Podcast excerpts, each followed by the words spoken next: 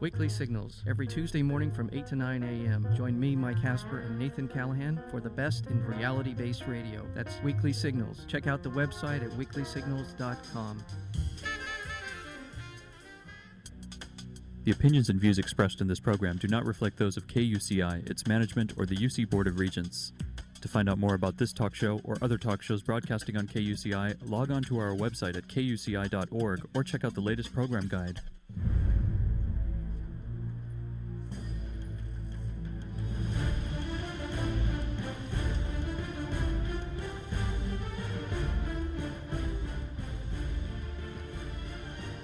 Good evening. You're listening to KUCI at 88.9 FM in Irvine and online at kuci.org. Welcome to Privacy Piracy. I'm Lloyd, I'm the show's engineer, and your host is Mari Frank. Mari's a local attorney and certified information privacy professional. She's the author of several books, including Safeguard Your Identity and From Victim to Victor, a step by step guide for ending the nightmare of identity theft.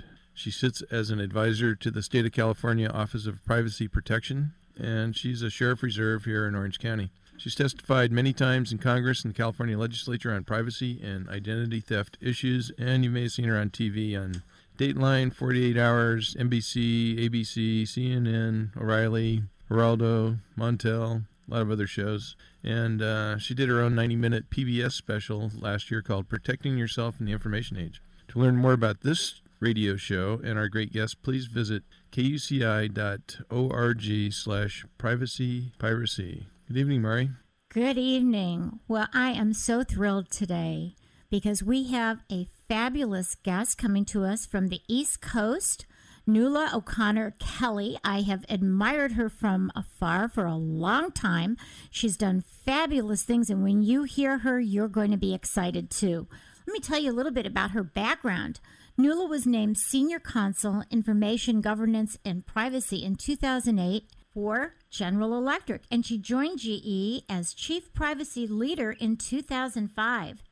In her current role, Nuala co leads GE's Information Governance Council, which is responsible for the development and implementation of the company's policies and practices across the whole data lifecycle and when we talk about data lifecycle, we mean the creation of the data, protection, and disposal of it.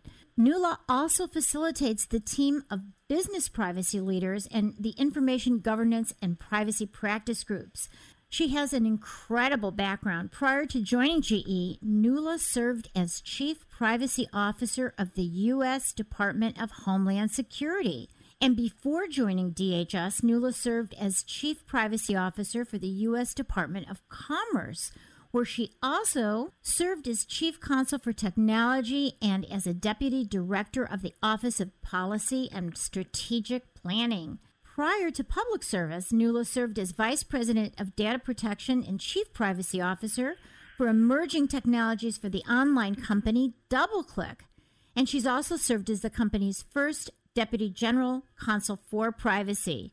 She has practiced law with the firms of Sidley and Austin, Hudson Cook, and Venable in Washington, D.C., and she's a member of the board of directors of the International Association of Privacy Professionals. And in fact, besides being a certified information privacy professional, she is the incoming president, which she'll take over in January.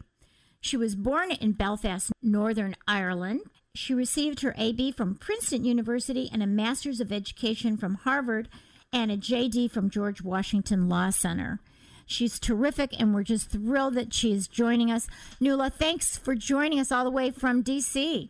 Mari, thanks so much for having me. I'm delighted to be here. Well, you have such an incredible background. How did you get into privacy anyway?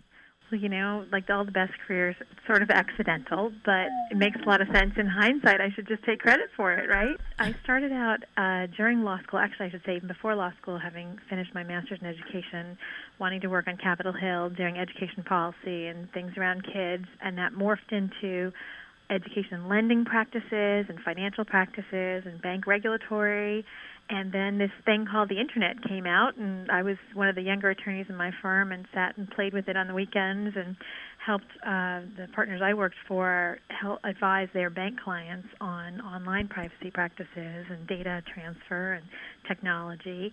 And that has morphed into kind of privacy generally and uh, data protection. And it's just been a really kind of wild and lucky, fortuitous ride having been right there with the technology advances all the way. Wow. Now, are you a techie yourself? Would you consider yourself a techie?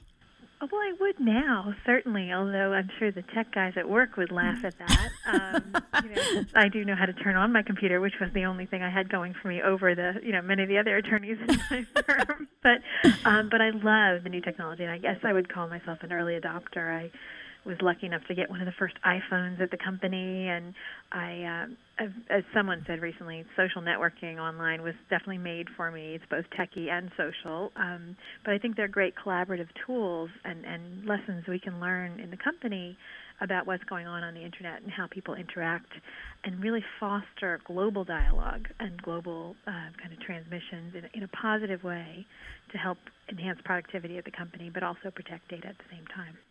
So, what makes you passionate about privacy?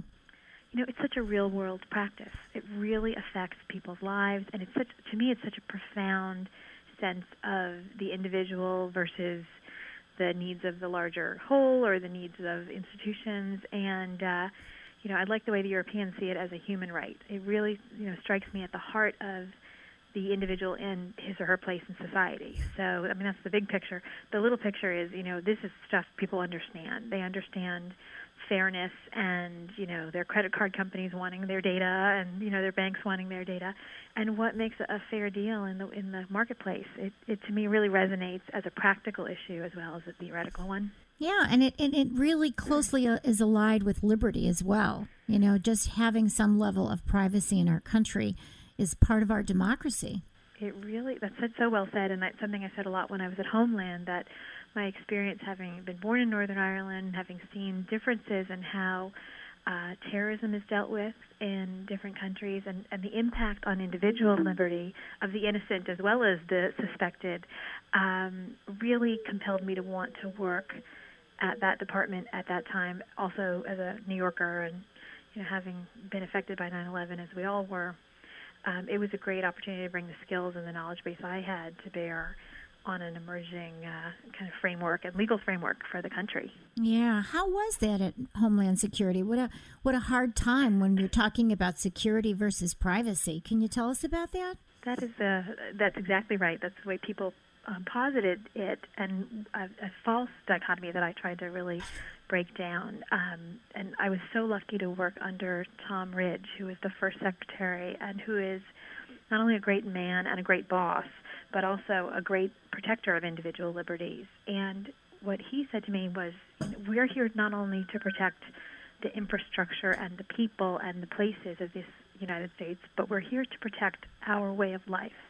And part of our way of life is a strong sense of individual liberty. And so things that impact on that sense of, of individual freedom should be looked at with suspicion. And well, when, well intentioned, we need to think about the privacy impact of all of our programs and do they have legitimate means to legitimate ends. And so I had a great supporter that made my job, which was hard, a heck of a lot easier because I had good support and that's true of any of any job, right? Any privacy officer, it helps to have uh, the CEO or the the top dog's uh, support of the issue, but a real profound resonance of the issue from a, a really terrific leader. So, so lead, lead us through some of those positions. You started out, you know, um, in your privacy career, basically at DoubleClick. So, can you kind of tell us uh, about that evolution and, and how it all went? Because I think it's fascinating. How the heck did that happen? Good question, right? Um, well, like I said, I was in private practice in Washington and uh, looking to do something a little different. And it's a, a very funny story, and, and I suppose I shouldn't bore your listeners. Oh no, it, it won't be fun. No, my, we love it. We it's love a great it. story because it involves my dad, who um, is like like all of us, the Irish immigrant, and had seen this young man named Kevin O'Connor on the Today Show talking about his new business that was just going public. This great online um, uh, high tech company that happened to be based in Manhattan called DoubleClick, and my dad had bought stock in DoubleClick. You know, just thinking this is a great young man and great company. And um, he said to me one night, I was at work, you know, at midnight or something like that. And that, you know, private practice, yes, right. You know, exactly, junior associate or mid-level associate at a big law firm. And he said, well, why don't you look at this DoubleClick company? You know, so it's really I have to credit that job to my dad because I had no idea really what I was getting into. It was just the very beginning of. Um, some of the policy challenges that the company had faced. They were very transparent about it with me while I was interviewing, and in the first month that I was there, the company was, uh, I think, served with a class action almost every day I went to work that month. Um, you had, jumped in with both feet, right? I did that kind of maybe a little bit foolhardy, maybe a little bit courageous. I don't know, maybe a little both. It was also just very, very lucky. You know, I um, I, I had been looking at a bunch of companies wanting to move home to New York, and this was definitely the wildest leap. I had definitely safer options to have gone with, and I'm so glad I, I went with what was really a stretch. And that's probably been true of almost all of my jobs. Is, is I've taken the harder road, but uh, it, they've turned out well so far. I guess, knock wood. Um, and so, well, let's go back to, to DoubleClick because I, I think my audience may not all know or not remember the big brouhaha with DoubleClick. Why don't you just explain that and, and how you dealt with it? Absolutely, delighted to. So, DoubleClick at the time was very cutting edge. Um, the offer of a very cutting edge technology involving cookies, which at the time, and we're talking, you know, what, 12 years ago now, um, people didn't understand technology, how it worked, and how it was being used to place advertising cookies that would remember prior websites you'd visited or ads that you had seen to try to tailor future marketing efforts to things that interested you, things you'd clicked on, whatever. Um, again, well intentioned, but perhaps not well explained to a population that was not as ready or tech uh, aware at that time what they were doing by our standards today was quite tame compared to what other companies uh, you know are doing now. But um, the thought that there might be these cookies on your machine that you didn't know about, or the potential to link that with your actual shopping habits, your name or address given to a company to purchase a sweater or a book or something online, did raise the specter of the melding of your on and offline personality. Right, profiling. Exactly. Yeah. So, I mean, the good news is DoubleClick had always intended to provide adequate notice and you know, robust disclosures, and at the time of that collection. But cookies are so, as you well know, transient and kind of trans- not transparent to the end user. Um, that before that plan to marry the data with offline data, purchasing data, ever was executed, a number of class actions were filed, an FTC complaint was filed. I think we had 12 or 16 attorney general investigations. So, from a legal standpoint, it was absolutely fascinating. I'll tell you. I'm sure from a business standpoint. Fascinating. And you were saying to your dad, why did you get me into this? I really didn't see the house that I was living in at the time for most of those 12 or 18 months, I'll tell you.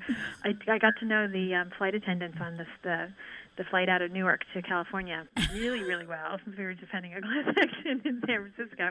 Um, but what a, just an incredible opportunity. I was single. I was living in New York. I, you know, had all the time in the world to devote to it. So, you know, part of it again was really good luck, accidental, and and of you know many people's making. But we had a terrific legal team inside and out. Um, and really, again, as I said, well-intentioned and responsible executives who wanted to learn, who wanted to understand the policy issues. And we, I spent ended up spending a lot of time back in Washington, funny enough, where I just moved from, um, engaging in you know policy making with the FTC and members of Congress. I mean, staff of Congress. Uh, who were looking at this issue. And amazingly enough, these bills are still being debated and floated around on behavioral profiling and advertising and and that sort of thing. So what an exciting time. I, I, you know, can say nothing but good things about my experience, and I got to meet tremendous people in the advocacy community who are still my friends today, um, who I think were hopefully heartened by the work that we did in putting together good policies, and because DoubleClick serviced thousands of internet websites, we were able to impact the creation of policy and, and privacy policies online at all of our clients, and really put a, a terrific compliance program together for the company. So you turned adversity into opportunity. It was a great time. It was it was a good. I can't. I don't look back with any regrets. Even you, you learned crazy. a lot, and luckily you didn't have any kids at the time. right. you never would have I seen them. That. I couldn't do that job today. I know. So then, you know, by meeting all those people and finding out what you had to find out about policy in Washington, that led you then to the Commerce Department. How did that happen? I'm wondering how much of that I should divulge online uh, because part part of it was personal. I was getting married. I was moving back to Washington. Uh, there were lots of factors that went into that uh, that change. But I had always been very attracted to public policy, and in fact, I went to law school thinking I would work in public policy, and came out with so many hundreds of thousands of dollars in student loans. I never actually ended up doing that Capitol Hill time that I thought I would. So, what a blessing to uh, be approached uh, to do technology policy at the Commerce Department, which, uh, it, like you said, was an outgrowth of the work we've been doing at DoubleClick, and um, spent a couple of years there with again a terrific team of people. And again, when the the, the tragedy of 9/11 happened, just after I actually moved back to Washington, and um, the proposals came to fruition for the creation of the Department of Homeland Security, I think most people even thought it was an obvious choice that I, I really wanted to go because I really wanted to help. So right. I was extremely lucky to not only spend time at Commerce um, in the Technology Administration, but then to move over to the Department of Homeland Security uh, with the first team. I was there on I think day three we didn't have pencils. You know, right, really right. I mean, you're always there on the cutting edge, right there, uh, the bleeding edge.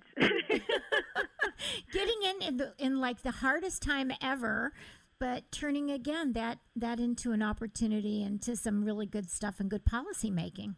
I am blessed. Um, I was at the time at, at Homeland to have been able to hire a lot of the staff, a lot of the team that still is uh, running the privacy department today. And I'd say, and with all respect to the other agencies, I think there's there, that team is second to none. We've got people from all different disciplines. And I'll tell you, we stole the model for the Homeland Department really from DoubleClick's department because we had technologists, we had marketing people, we had lawyers, we had educators, we had people from all different viewpoints so that the office was really a kind of mini dialogue, a microcosm of the national debate around the use of personal information.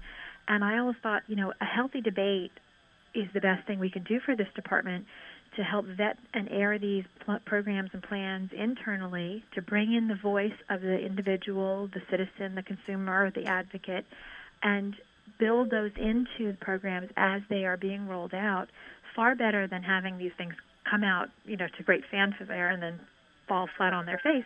Um, and I think it's something we, we really did. And we also tried to operationalize it through, and we had help, of course, with the statutory requirements of the e Government Act and the Privacy uh, Act of 1974 to create privacy impact assessments of every new program, every new data collection, and to really enforce that discipline um, was for the first few years an educational experience for all of us. Right, trying to build it into the architecture. Exactly. Many and, of these programs had never been forced to go through that kind of scrutiny before. Just right. simply asking, why? Why are you doing this? Why do you need this data? Is this really the right data for this program? Does this make sense? Does it match with the statutory and congressional intent of the program? Um, have you gone too far? You know, are, are you reach, overreaching your, your original mandate? And does the public understand? Is this a fair deal, you know, to keep them safe on airplanes or in public spaces or wherever? And so, again, I feel very, very fortunate to have been there at that time and to have been able to bring people in from not only other agencies but from outside the government to bring those viewpoints in. Well, you must have the luck of the Irish, my dear. That must be it. I just want to do with talent or hard work. It's all luck. oh no, I'm only kidding. It's you know what it is. You, you, take luck and you take hard work. That's what you blend mm-hmm. together. I'm just giving you a hard time. My husband's Irish too, so I always tell him he has his green shirt that says "I get lucky" or I don't know. It's so crazy that he likes to wear on St. Patrick's Day, and I give him a hard time. So we're speaking with Nuala O'Connor Kelly who is Senior Counsel in Information Governance and Privacy for General Electric. And we've been following her career from DoubleClick through government, and now we're going to lead up to when you got to GE. How did that all happen? Well, you know, I had no interest in leaving my great job at Homeland, which I guess is always the best time to be offered a job, right, when you're not looking. Right. Um, and certainly knowing that I was in a, an appointed position that had a finite lifetime, my husband certainly also realizing I could probably be making a lot more money in the private sector encouraged me to at least take an interview or two. Um, and it turned out it was actually similar in in the realization midstream that I was interested in the job to my experience at DoubleClick, where I went in on kind of a lark and ended up halfway through the interview realizing, oh my gosh, I really want this job. Um, well, the same thing happened uh, with GE, which had, uh, for a number of reasons, made it really clear they wanted someone in Connecticut that I would go, but I, you know, might not end up really wanting it because I didn't want to relocate. We had young, very young children at the time, and uh, I realized halfway through the day that, oh my gosh, this is just, you know, a dream corporate privacy job because it has everything. We have, I mean, we are a very large bank, so we have financial privacy issues. We have an incredibly dynamic healthcare uh, practice, so we've got patient and sensitive personal healthcare data. Of course, we also have all that data around our employees. We have 300 and I want to say 20,000 employees worldwide. So we've got global privacy flows. We've got employee data relationships. Um, we've got kids and online privacy at our NBC Universal group. So, I mean, you could do a different job every day and, and never get bored. And that is, is what I find. Maybe that's the theme here is that I get bored easily. no, I think you just love the excitement of all I these do. wonderful opportunities to grow and learn. I mean, right? And, and create that's I've, I've said that to other people before that I as long as I am learning I stay. And this is that's job. what keeps you so young Nuala uh, you too Mari. As you know, as we said we are a mutual admiration society so um, but it is it's in the learning. And be, maybe that's why I enjoy this practice so much is that it changes all the time. We are in the throes of you know paradigm shifts about what we're going to do as a country and legislation and um, but anyway the GE job it's terrific. It is it, it is such an incredible incredible company. I feel lucky to be there. Um, we've got a great team. We've got privacy leaders at all these different divisions. So we've got a real matrix you know corporate team. Um, and we're do they were already doing before I got there groundbreaking work on uh, global data protection with their binding corporate rule, which was the first approved in the EU uh, under the new framework that was introduced earlier uh, in about 2002, 2003, 2004. And so they were already aware of this issue and their corporate responsibility around it and had a great program, um, especially around employee records. We've been able to grow it and continue that program and expand it into supplier and customer and uh, awareness of, of information generally as an asset of the company and as a responsibility. And so it is true. I, I I'm excited to. Get, I'm still excited to get up to go to work, which is terrific. right because it's always something new. So so tell us what's hot on your plate right now. Ah, that's a great question. Well, we really have rolled out just in the last few months our information governance program, and are really expanding our notion of of privacy to not be one that is reactive only to global or, or regional or national law, but one that is really forward looking, where we build privacy and data security principles into all of our programs and really try to educate our employees around the idea that while information is a legitimate asset of the company, it is also something that we need to take great, great care around and um, build systems and structures that reflect those values. So it's, uh, I think, a lot of fun. It's, it's very much an education uh, role. I, I see a big emphasis in folks at my level on making sure that the policies are strong, but also that they are communicated well. And to me, again, with my master's in education, that is such an exciting opportunity because, as I said, we have 320,000 employees. We're in maybe over 150 countries. We have folks who are doing everything from designing jet airplane engines to making light bulbs in factories to, you know, doing all different kinds of jobs in all different kinds of work settings. And so to try to articulate kind of common principles and make them practical for that workforce and make them actionable and understandable in local language. You know, these are all really kind of mind-boggling challenges. Yeah. I know you wear so many hats. it's it's it's really tough. It's thank goodness. How many are on your team? Well, it depends on how you count. If you count the ones I pay for, not very many. if you count all the people who have privacy in their title or are privacy leaders, we have about, I want to say 36 or 37 divisions, and they all have full or partial full time privacy leaders. Some of them have teams of dozens and, and, and many, many uh, for the larger divisions, and, and some are just one or two. Um, and then we also have a privacy practice group, which is the lawyers who maybe corporate or transactional or other full-time lawyers, but who may run across privacy issues in, in their uh, daily life. And there are over 200 lawyers on that group.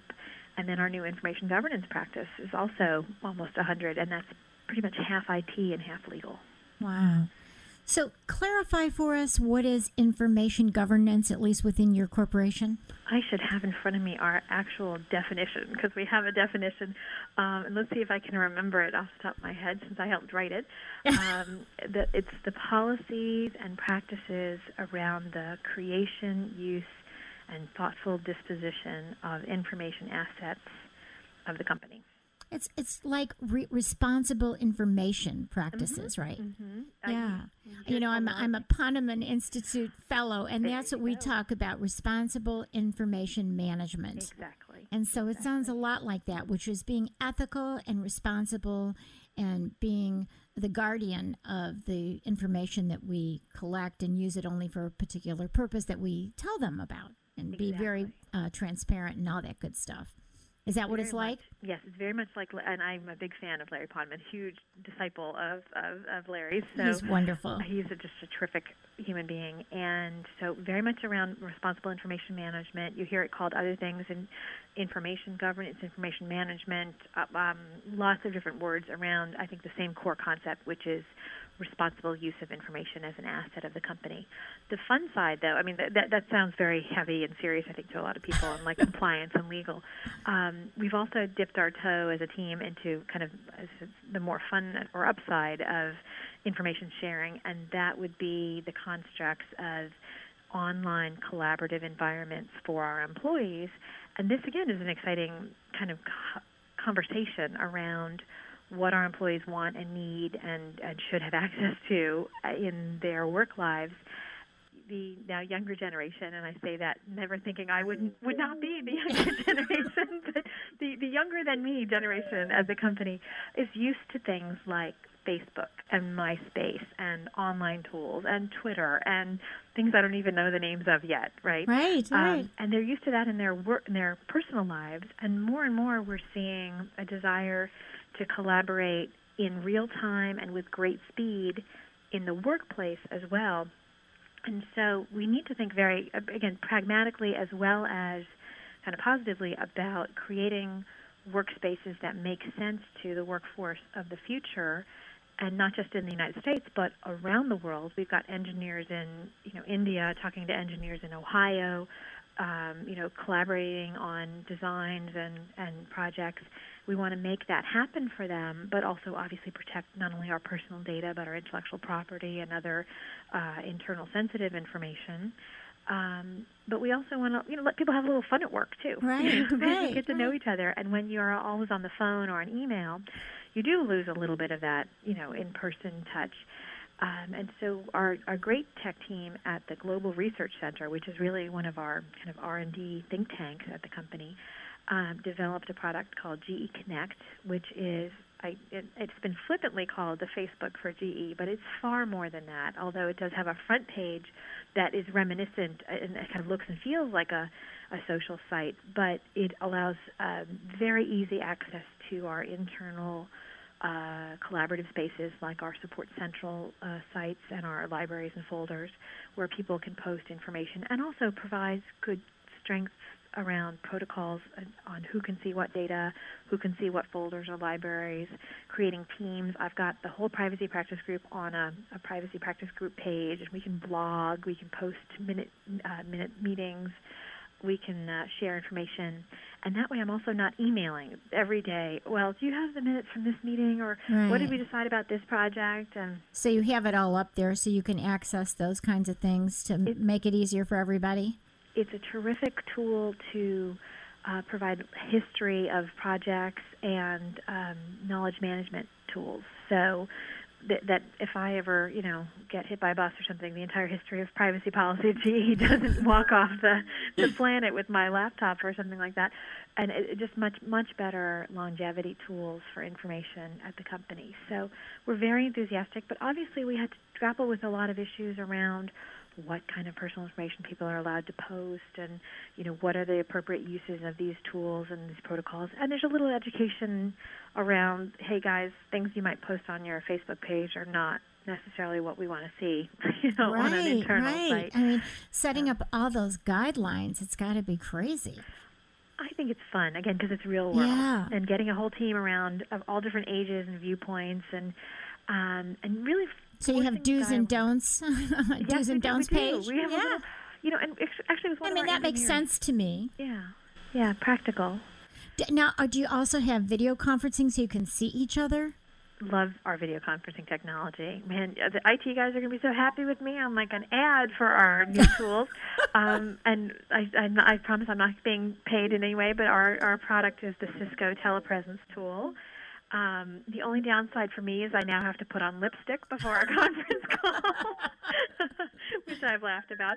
But it's a terrific tool, and and candidly, you know, it's a tough time. You know, we're really trying to cost uh, cost out things like. Um, Traveling. travel and, Yeah. and so this has helped tremendously we've really we, we beta tested it last year we i was our office luckily was one of the first so it saved me a lot of travel time between washington and connecticut and i'm using it all the time now and I just love it. I also find it's particularly strong for established teams who know each other because once you know each other, you can read each other's signals even across. Is you know terrific Right. technology, um, which you couldn't see on the phone. We also laugh that it forces your colleagues to actually be paying attention and not be checking their email.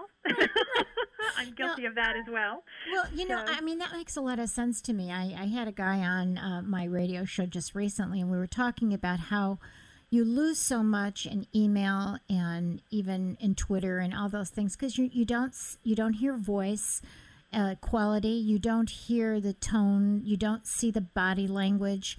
There is so much that can be misinterpreted. Whereas if you're having the video conferencing, you're actually getting that. You're you're seeing it uh, in real time. You're getting to see someone, like you said, if you have engineers that are in Ohio and other engineers in India, maybe they meet once, but then they can they don't have to do that traveling back and forth. They can talk. So to me, it makes a lot of sense. I think there's a lot lost in all the emails. You know? I completely agree, and I'll tell you again, it's my dad and my husband who both said to me, "You are way too wedded to your email. You've got to get up, walk down the hall, sit in somebody's office." You know, my my dad again, very old school in a good way. You know, really wants to shake people's hands and see their eyes, and you know, see this person I want to work with, I want to trust, and uh, you know, those values get lost, and they're they're important today.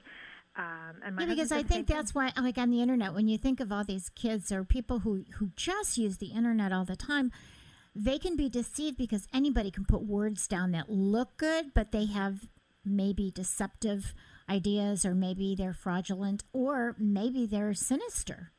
Do you know what I mean? Agree That- more. And as a mom, I'm obviously very concerned. And, and we, in fact, just uh, built our house, and we built a centralized uh, uh, study room, basically, as a, in, in the main area where all the computers for the kids are going to be. We're not going to have kids on their computer in their room where we can't see what they're doing. Which yeah. sounds a little uh, paranoid, I guess. But um, I think you're right. Kids safely online is, is just a huge, uh, huge issue. And um, and I don't mean to sound like I'm down. I, I am, I'm, as I said, a huge early adopter, and I am wedded to my BlackBerry and my iPhone, my cell phone, and my laptop. But there is there is something to be said for the human touch as well. Yep, yep. And I love the idea of having that video conferencing. So, what are the top risks facing the business enterprise right now in the data world? That's a, a terrific question, I, especially in this very evolving time where we're seeing uh, a lot of turnover at different companies. You know, companies facing um, uh, layoffs should, I think, be concerned about their data assets as they leave, just as they're concerned about the health and well-being of their employees who leave and stay. Um, and it's something I think that we have not maybe focused on um, in those experiences in the past. It's something we certainly, I think, did actually very well at DoubleClick when I got to see the highs and the lows of, of uh, the dot com world. And um, there needs to be rigor around shutting people's access down and shutting people's uh, ability to access systems down and making sure that the intellectual property of the company stays with the company uh, as people are leaving. Um, a very difficult issue, very sensitive issue, but one that can be handled, I think, sensitively as well uh, if uh, good protocols are in place. And, and uh, we've seen some strengthening around that as people realize uh, it is very easy to kind of walk out the door with large data sets or or other um, assets of the company. It's not just files and papers and boxes anymore. It's you know thumb drives and and that sort of thing. iPhones. So, yeah, iPhone, exactly. Uh, even the assets themselves. If you talk to our security leader, uh, he'll tell you he's you know pretty ticked off when we don't put our finger on every uh, you know BlackBerry and laptop the minute uh, they walk out the door. And, so, and what they can put on that too. That's exact. To me, that's the more important thing is the data. Right. But you know, there's also a value to the, the, the thing itself. So exactly, exactly. So, what are the top privacy risks for individuals? Because we've been talking about corporations. I think it's all the good and all the bad of the things we discussed on the internet. I think people um, should embrace the social technologies, and and and you know, people will laugh at the the fervor with which I have embraced my Facebook life.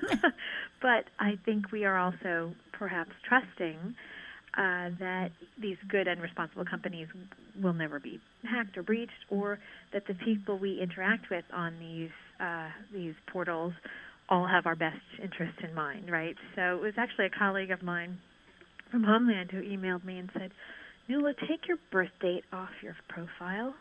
Yeah. And I said, John, I have only friends, only mm. friends. and he said, Yeah, yeah, yeah, that's fine. We know what your birthday is. Just month and year, month and date would be fine. You don't need the year. Right, right. Said, That's a key indicator for identity theft, Bill. You should know that. You know.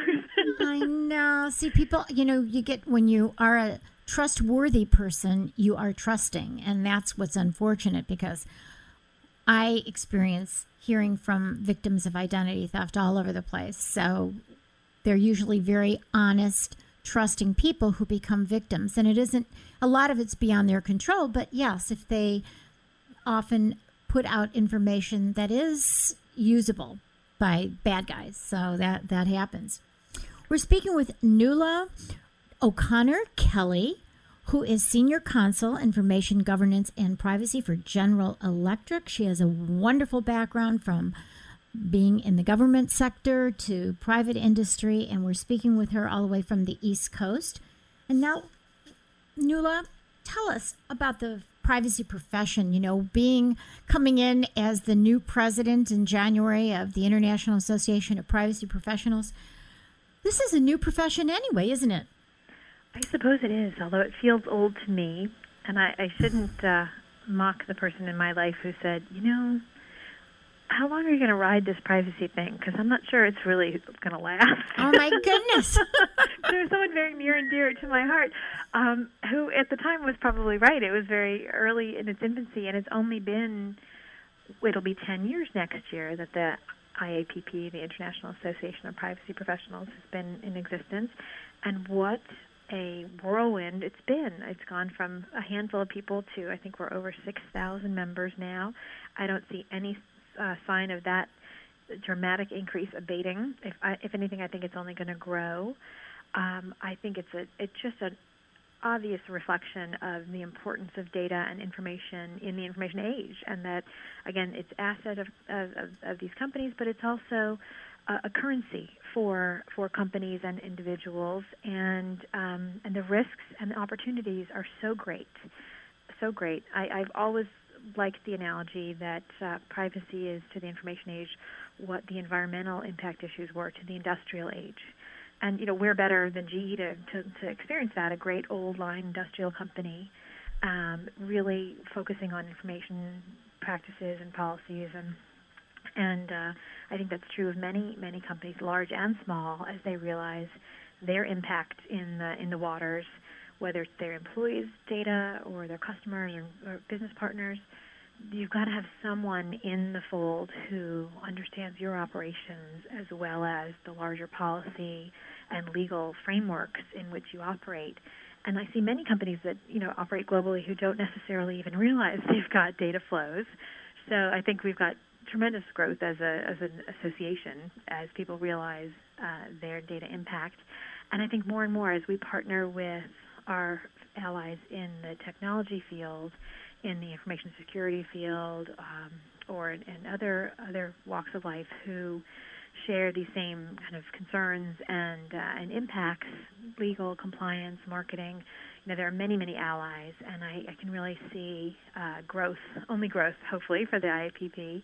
But that you know, there's a terrific uh, leadership team there with Trevor Hughes and his entire entire staff and team um, have just grown that organization so professionally and so so well, and now with the uh, very, the number of accreditation models we have for kind of a general. Oh my IPP, goodness, it's growing. I know. Right, right. Um, internationally, as well as in terms of subject matter, in, in the uh, in the IT space, in the government space. So I think uh, it's a terrific credential. Also, I really have encouraged folks on my team to pursue it.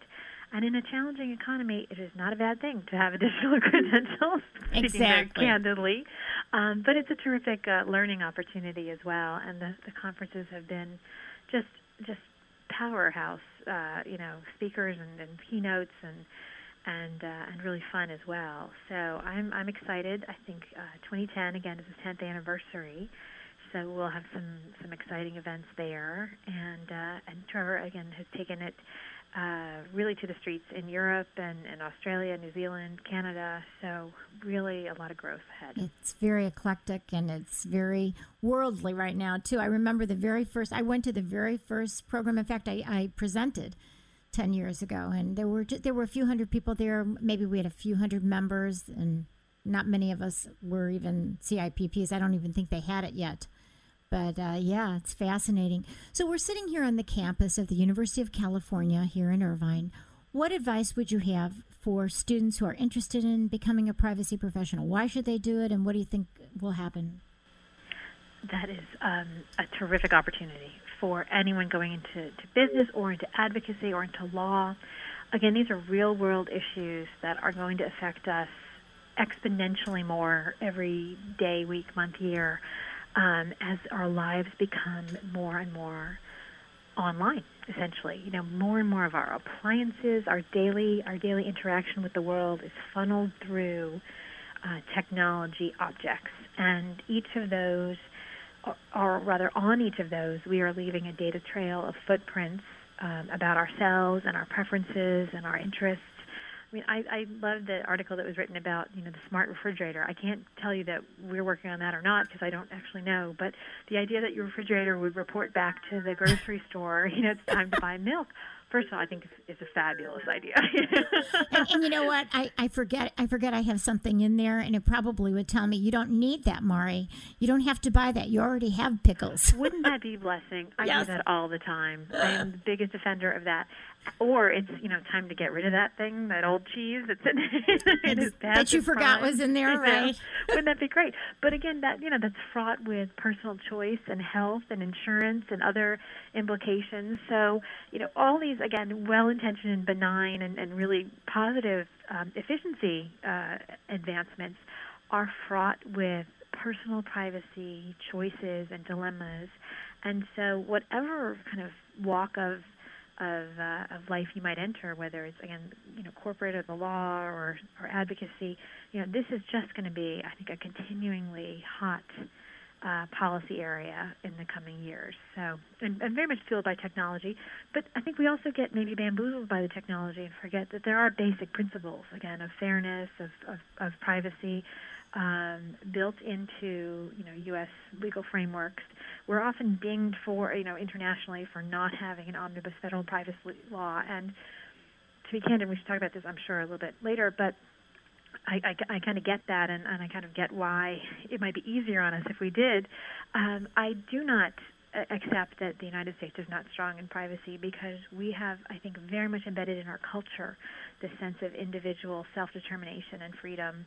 And so I, I, I will not stomach people telling me that we, we don't do a good job on privacy. We've got the Federal Trade Commission and attorneys general and, and state constitutional protections. In California, for example, you have uh, some of the strongest, and your terrific privacy office. Yeah, we have an office of privacy protection. I think it's just Wisconsin and us, right? I mean, we were the first office. Is there anything? Is there any other state besides Wisconsin that has actually built in an office of privacy protection? You know, that's a good question. I think there may be privacy officers at a number of states. I think Pennsylvania maybe and a couple of others, but not the um, consumer protection office structure that you have, and I know Joan, Joan very well, and she's terrific. Um, They've actually taken it out of the Office of Consumer Affairs, and now it's mm-hmm. there's a combined with the IT department, so it's actually at a higher level. Which is great. I'm I'm thrilled. I saw that in the news, and I was wondering what the impact was. Yeah, and that reflects sort of what we've done at, at you know at GE and other companies are really th- thinking about the melding of privacy and security because it's all part of the data life cycle. Yes, yeah, and and you really like they say you you can have security without privacy, but you can't have privacy without security. I don't know if that's true, but it sounds like it to me when I think you really need to be looking at both issues and, and collaborate together. Absolutely. I think that's been a key to um, our early success on information governance is that we've forced the dialogue at the company. Um, people in legal and people in IT who may never have met before right. um, are now sitting in rooms and saying, "Well, you know, we could do it this way. We could do it this way. Here's a challenge. You know, here's here are the new policies that affect um, uh, the, the IT systems, or here's an IT solution to your your policy challenge." So right. I've just seen great collaboration, and I'm really heartened by that. And uh, so fun. you're the mediator, huh, for everybody? I've often thought of myself as a translator. I really like language. I think I, you know, I'm a frustrated, uh, well, an English major from Princeton, right? Yes, so yes, exactly. I love helping people understand each other better, and I get to learn in the process. So right.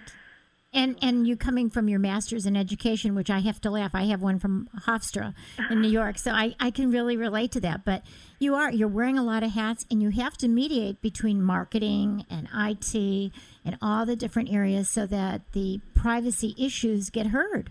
Because often that doesn't happen in a lot of corporations, as you know. So, what are the key attributes? We're going to get back to maybe these students who are listening in here. What are the key attributes that you think are necessary to be a, a chief privacy officer? Well, I, I love the advice that, you know, find something you love doing and you'll end up being good at it and being a success, right? So passion for the issue. I think you can't fake that. You know, I think people find sometimes funny what I get really excited about, you know, but oh look at this new IT system and what it's going to do, and you know, um, but or, that but that's infectious though, isn't it, Nuala? You know, you do that and everybody around you gets excited. I I completely agree. I think that is the secret to my success. I, I do, yeah, because you're but, you're just filled with excitement and passion. It's great. I love it. Yeah, you've got to have passion for the subject, and then I think maybe a little bit of courage. I've I've often thought there was an ombuds-like quality to certainly the privacy officer position in the government, where you sometimes needed to stand firm and say, "Gosh, that's just not a good idea," you know, or uh, and I try never to say completely no, but say no, but no, that's not terrific, but this might be a different way to do it, or you know, let's consider these other challenges and, and ways, and be a real helpmate and a partner to the business leaders, the people who are trying to get their jobs done. Um, and again, you're right. It's part education, it's part training, it's part advocate. Uh, it's a little bit of everything. But I think again, a core passion for the subject, um, a respect for the individual at all times. You've got to think about what does the end user think about this, whether it's the citizen, the customer, the end user of a technology solution, and just thinking that you don't like something or you do like something isn't enough. You kind of got to think. I tried to explain it uh, the other day as the, the fragile, the eggshell plaintiff. Remember the right, eggshell right, plaintiff? right. You've got to think about the person who's the most sensitive on this issue, and usually it's you. You know, usually it's me in the room, but not always. Um, and think, you know, have we explained this adequately enough? Are the are the means appropriate to the ends here? And uh, I think a love of technology and a love of the law certainly helps. I have never felt that you needed to absolutely be a lawyer or absolutely be a technologist. uh, but a, profound respect for both probably is, is, is very helpful. We're speaking with Nuala O'Connor Kelly, who is the Senior Counsel, Information Governance and Privacy for General Electric. And she comes with a wonderful background from working as the privacy officer for the Department of Commerce, the Department of Homeland Security, and prior to that from DoubleClick. She's terrific, and she's here to talk to us about privacy.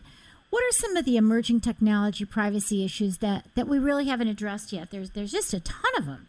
Well, we've talked a little bit about the, the Facebooks and the MySpaces, and they have social implications as well as family and, and workplace and productivity impacts.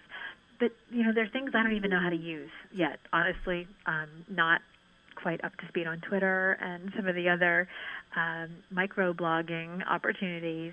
And I, I try not to take the stance that I think many lawyers of perhaps of my age uh, take, which is. Uh, why would I need to do that? You know, I have email, I have fax machines, I have, you know, I don't need these new things. Um, I think that we have to respect that there are different ways to communicate with our colleagues and customers and and friends, and we just need to make sensible policies around them. Um, I, I think the idea that the law covers many of these constructs of fairness and of privacy already, but we have new applications of the law to new technologies. You know, something we're looking at right now is um, instant messaging, which of course has been around for for decades, but um, we see a real explosion of the use of instant messaging in the ordinary work discourse instead of the telephone, really. Um, it's easier to document what you said and wait for a response, and you know, than playing telephone tag with messages and that kind of thing. Um, but that has not only uh, privacy and data transfer implications, it also has e-discovery implications and uh, kind of uh, business uh, business privacy, business intellectual property issues associated with it. So, how do we set kind of good uh, tone and values for our employees around what it's okay to do and not to do um, in these various technologies? I think we've set very, very pragmatic and practical and I think forward-looking policy in, you know, the reasonable use kind of uh, standard that we we do expect people will get the occasional personal email, just like you get a personal phone call saying, you know, honey, pick up that gallon of milk on the way home. You know, this is the way our lives work. They're far more um, fluid than the nine to five of old, right? We've got people working on the weekends and in the evenings and at home and on vacation, but they also are going to take, you know, 10 minutes to address the nannies issue today or the, you know, the, right, the, right. Oh, the parent teacher conference or whatever. So I don't necessarily think that's a bad thing. I think responsible employees are going to get their job done if it's standing on their head at midnight in their pajamas, which is often not standing on my head, but in my right. pajamas. Right. Um, you know, I, I love my job and I'm going to get the job done. Um, but we have to understand that there's a blending of the personal and the professional in a way that I think makes some people very uncomfortable. And so we have to set good policy and reasonable policy around these technologies that allow our employees to feel comfortable and safe in their communications, but also protects the assets of the company. So, Nuala, how do you develop that kind of policy? I mean, it is so all encompassing, and, and how do you help the employees to know that policy and enforce it? Great, great questions because it is uh, probably I think the number one part of my job is is is helping develop good policies and then communicating them. Um, we have a what I would call kind of the seminal privacy and, and data security policy at the company for the end user. Now there are lots of technology policies that probably I don't even understand, but the one that is most forward facing to our employees would be the acceptable use of GE information resources. It's the AUGIR or the info use policy. And what we find is we actually have to update that a heck of a lot because the technologies say. are changing. Every time there's a new technology or there's a new thing like Twitter or something like that, it's it's got to be daily.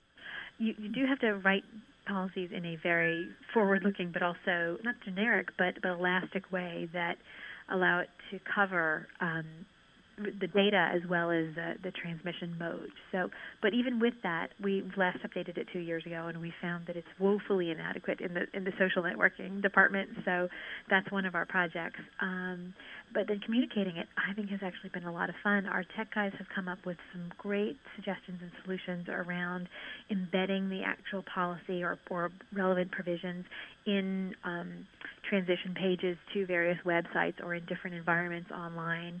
Uh, one, one of my colleagues joked because one of our graphics has a picture of an end user woman with dark hair, and she said, "Did you put your own picture on that jump page?" I said, "No, no, that woman's much younger and better looking than I am." But, um, but just you can because the online space is so user friendly, you can embed uh, little reminder notes or hyperlinks to the policy, or we even do online training. You know, um, we're trying to embed that annually for all, certainly for all new employees, and then uh, refresher courses for existing employees. So, especially when you're updating, the existing employees are, are figuring that everything is based on the the policy that they read last year, so they have to know the new stuff too.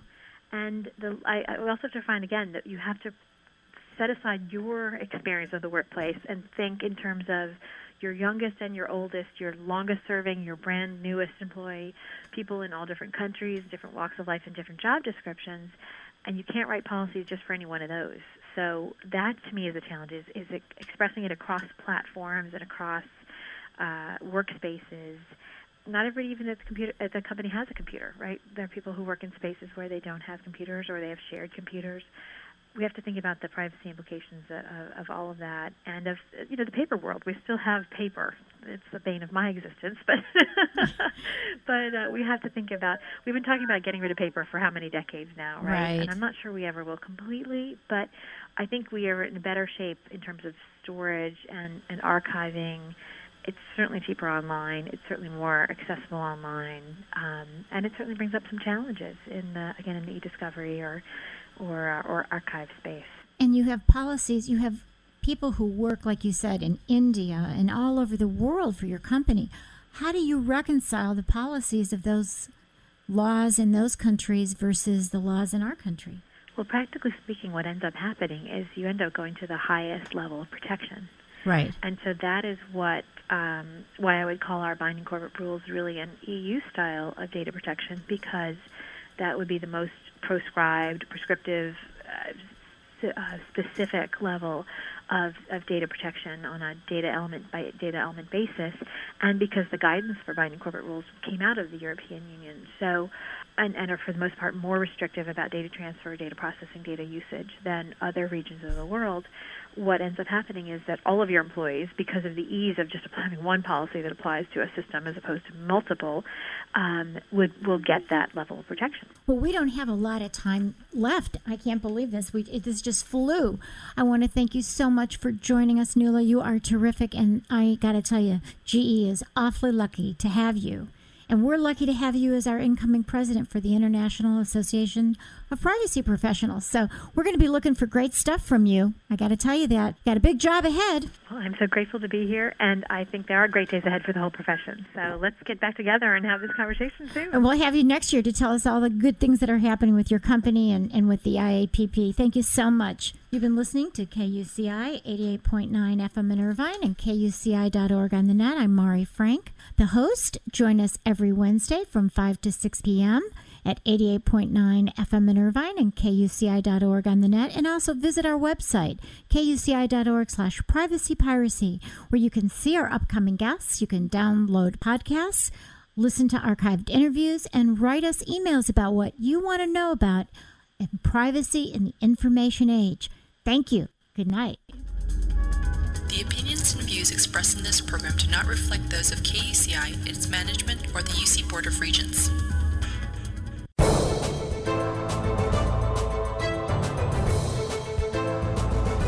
Hi, I'm Mari Frank, host of Privacy Piracy, which airs every Wednesday from 5 to 6 p.m. right here on KUCI 88.9 FM in Irvine and KUCI.org on the net. I'm also pleased to present the weekly segment of Orange County Sheriff News and Safety Tips, and we are very happy today to introduce you to Reserve Sergeant Alan Metz, who has been with the Orange County Sheriff's Department for 10 years as a reserve officer, and he's with the Professional Standards Reserve Unit. Thank you so much for joining us. You're welcome. Well, Alan, what is the Professional Standards Unit? It's comparable in most companies to the uh, HR department or the uh, personnel department, but it involves a little bit more. So, what do you do? I'm the reserve recruiting sergeant, so I'm in charge of recruiting reserves and PSRs for the sheriff's department. And so, what exactly does the professional standards unit do with regard to this HR type issues? We do recruiting at colleges and other, like the Orange County Fair and other fairs where we can uh, attract people and welcome them to information about the Reserve Deputy Program, also the PSR or Professional Service Responder Program. Well, next week we're going to learn more about exactly what you have to do to get into the Sheriff Reserve Program, and we thank you so much for joining us. Why don't you just give us that website? The website for all information on the Sheriff's Department is www.ocsd.org.